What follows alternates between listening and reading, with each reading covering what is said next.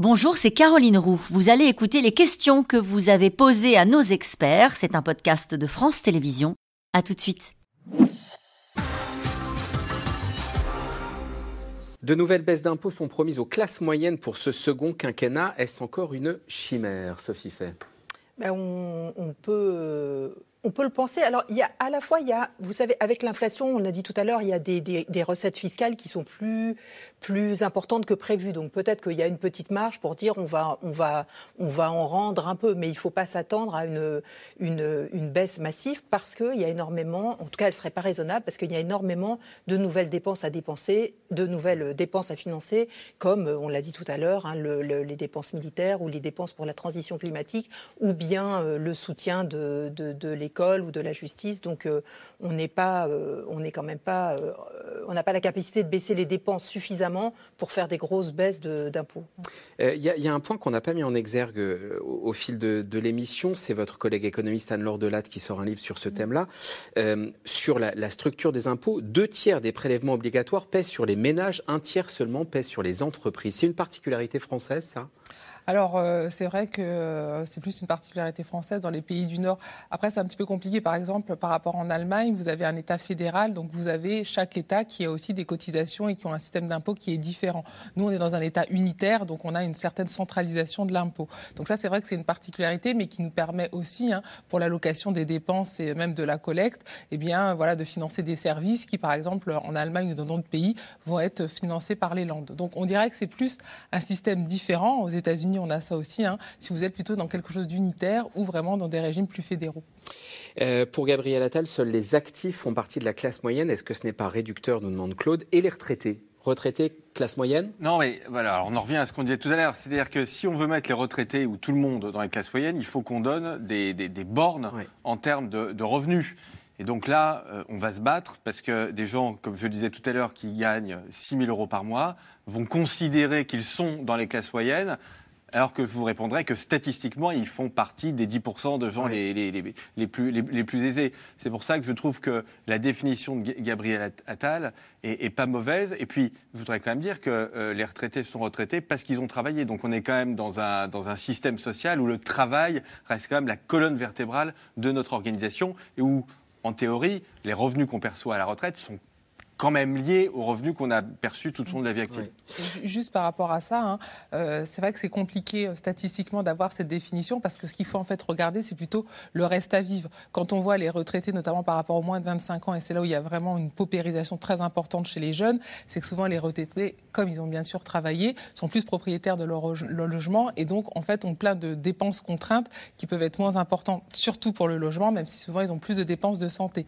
Alors que les moins de 25 ans hein, sont beaucoup plus, on va dire, de la pauvreté euh, classique parce qu'en fait, ils n'ont pas encore, euh, en effet, les gains de l'emploi. Oui. Et par contre, ils sont vraiment dans des situations euh, économiquement assez difficiles.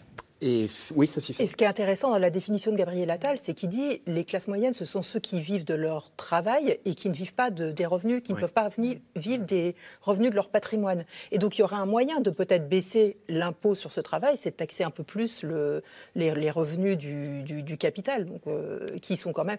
Il y, a, il y, a, pendant la crise du Covid et après le quoi qu'il en coûte, en sortie de crise, les, les gens qui ont des, des patrimoines euh, financiers importants s'attendaient à avoir une une, une, augmentation de ce prélèvement forfaitaire unique sur les revenus du capital, au moins une taxe exceptionnelle pour euh, désendetter l'effort qu'on avait fait pendant le Covid. Euh, puisque cette, ce téléspectateur nous invitait à regarder les retraités, on a parlé des baisses d'impôts qui ont profité aux entreprises, euh, un peu à tout le monde, mais notamment aux Français les, les, les plus fortunés. Les retraités, est-ce qu'ils ont été bien traités fiscalement euh, depuis 2017 Alors il y a eu la suppression de la taxe d'habitation, hein, oui. pour le coup, qui a profité à, à, tout le monde, alors qui a posé d'ailleurs, qui pose aujourd'hui d'autres problèmes. Hein. C'est une espèce d'étatisation des collectivités locales, parce que du coup les collectivités locales perçoivent moins d'impôts, donc c'est l'État qui compense, et donc c'est une espèce de recentralisation, hein, si vous voulez. Mais très clairement, non, ça, ça a profité à tout. C'est quand même un coût de l'ordre de plusieurs milliards d'euros par an, et ça a profité à tout le monde. On, on, a parlé de ce site en avoir pour mes impôts, euh, promu par Gabriel Attal, ministre des Comptes Publics. Est-il complet? Est-il objectif? Nous demande Alain, Anne-Sophie Alsif. Ah, Pas facile de, de, répondre. Le problème, c'est qu'il y a toujours euh, les faits, les chiffres qu'on cite, et puis le ressenti. Et euh, c'est ça qui est toujours très compliqué. Euh, là, en effet, on a dit le coût réel. C'est ça que moi, je trouve que c'est une bonne idée. Vous allez à l'hôpital, on vous donne la facture réelle de votre coût, et puis ce qui vous reste à charge. Si on faisait ça dans énormément de services, on verrait un petit peu la, la, vraie valeur des choses. Souvent, on ne la voit pas, parce que voilà, on a la carte vitale, on donne, on a plein de médicaments, c'est pas du tout combien ça coûte, etc. Ce qui est normal. Donc ça, c'est vrai que ça peut être, même si bien sûr on ne paie pas, juste pour avoir conscience du coût réel euh, des services publics euh, qu'on utilise. Ça, je pense que ce serait euh, bien. Et c'est vrai que le ressenti, c'est toujours se dire, bah, je paie beaucoup et j'ai pas beaucoup ou assez en, retour. On le voit dans les enquêtes de ressenti, alors que des fois les chiffres montrent que bah, si vous avez quand même beaucoup en retour, on l'a dit aussi, hein, qu'on est dans un système qui est assez redistributif. François Eckel sur cette question. Moi, je, enfin, les chiffres que j'ai vus m'ont paru exacts et tirés de statistiques officielles, hein, celles de l'INSEE, celles du ministère de l'Éducation nationale pour ce qui est du coût de l'élève dans le secondaire, etc., ou le coût des routes, c'est le ministère des Transports, enfin voilà, tout, ça me paraît exact. En revanche, ce qui, ce qui peut en effet irriter certains, et je comprends, c'est que y a, dans les exemples qu'il donne, il y a beaucoup d'exemples qui correspondent à des mesures qui ont été prises par le gouvernement au cours de ces deux ou trois dernières années. Donc au-delà du, du coût de l'élève dans le secondaire, etc., qui est c'est parfait. Après, vous avez le coût du bouclier euh, énergétique sur le gaz, sur l'électricité, la prime, machin, etc. Tout ça qui a été fait, il y en a un peu trop. Donc ça, voilà, ça pollue un peu, je dirais, l'ensemble qui, qui par ailleurs est quand même objectif. C'est l'aspect communication versus C'est l'aspect communication. Il y a des communicants qui sont passés par là.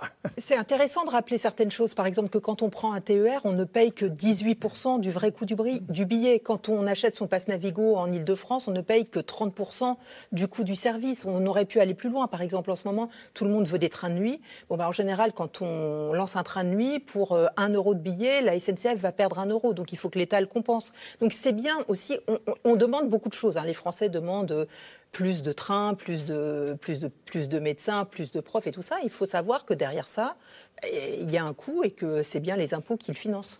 Euh, Sophie Fay en disait un mot tout à l'heure, euh, Nicolas Bouzou. Est-ce qu'il ne serait pas plus judicieux, on revient à réduction de dette et, déficit, de s'attaquer vraiment aux niches fiscales et à l'augmentation des impôts sur les hauts revenus? Alors, euh, les niches fiscales, il y en a énormément en France. la difficulté, c'est que ces niches fiscales, elles n'ont pas été mises là par hasard. Donc, euh, grosso modo, soit elles ont un intérêt économique important, et dans ce euh, avéré, par exemple, crédit impôt recherche, pour faire venir les entreprises qui font de la recherche et développement. Donc ça, il ne faut pas les supprimer. Soit elles ont un intérêt politique avéré. Dans ce cas-là, je serais le premier à dire qu'on pourrait les supprimer, mais le coût politique de cette suppression, il y a notamment toutes les niches fiscales dans les territoires d'outre-mer. Bon, très honnêtement, les évaluations économiques sont un peu, voilà, disent que c'est pas forcément formidable, mais supprimer ça, c'est quelque chose qui est euh, compliqué. Je ne dis pas qu'il ne faut pas le faire, mais je donne des, explications.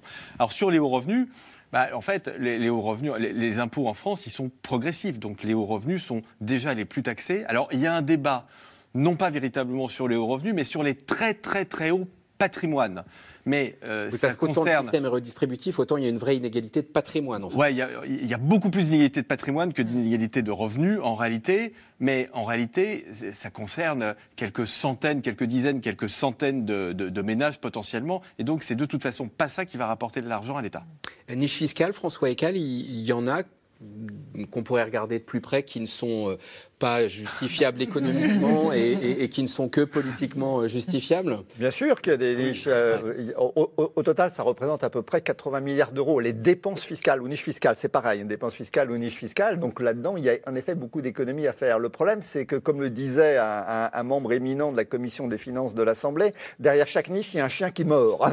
Alors, je vais vous donner des exemples de niches fiscales qui aujourd'hui sont particulièrement malheureuses, qu'on appelle d'ailleurs les niches fiscales brunes. Ce sont des réductions de taxes sur les carburants ou des exonérations de taxes sur le carburant. Aujourd'hui, c'est absurde. Enfin, dans un, quand on veut lutter contre l'effet de serre, ces niches sont absurdes. Mais à qui profitent-elles? Elles profitent aux agriculteurs, elles profitent aux taxis, elles profitent euh, aux, camionneurs, enfin aux, transporteurs euh, routiers. Et donc, à chaque fois qu'un gouvernement a essayé de remettre en cause ces niches fiscales brunes, elle a vu bloquer les routes, bloquer les rues de Paris. Donc, à chaque fois, cette niche fiscale, on dit qu'on va la supprimer et on reporte. Donc, oui, il y a des niches fiscale à supprimer, mais parfois il faut beaucoup de courage parce qu'il faut affronter les chiens qui, sont qui mordent et qui sont derrière chaque niche.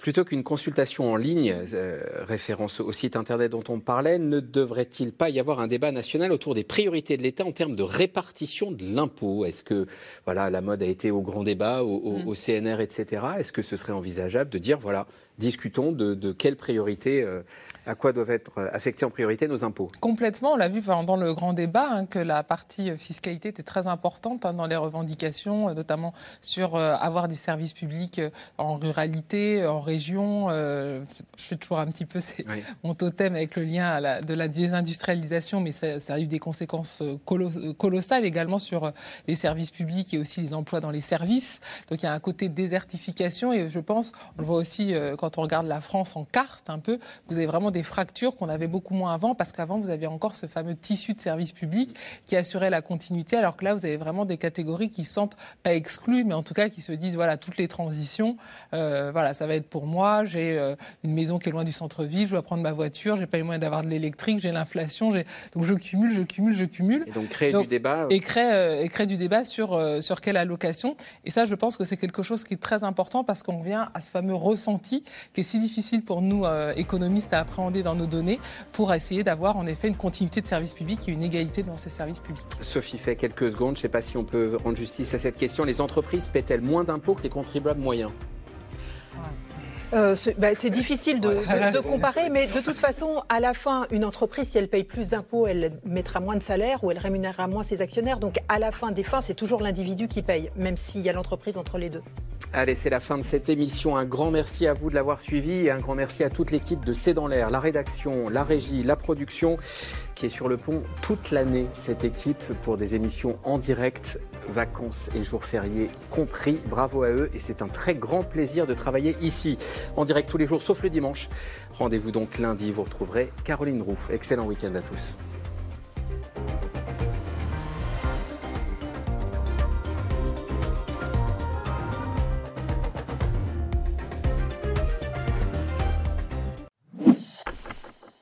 Merci d'avoir écouté C'est dans l'air. Comme vous le savez, vous pouvez désormais écouter l'intégrale, mais aussi l'invité ou vos questions à nos experts. Tous ces podcasts sont disponibles gratuitement sur toutes les plateformes de streaming audio. Et pour le replay vidéo, c'est sur France.tv, bien évidemment. À bientôt.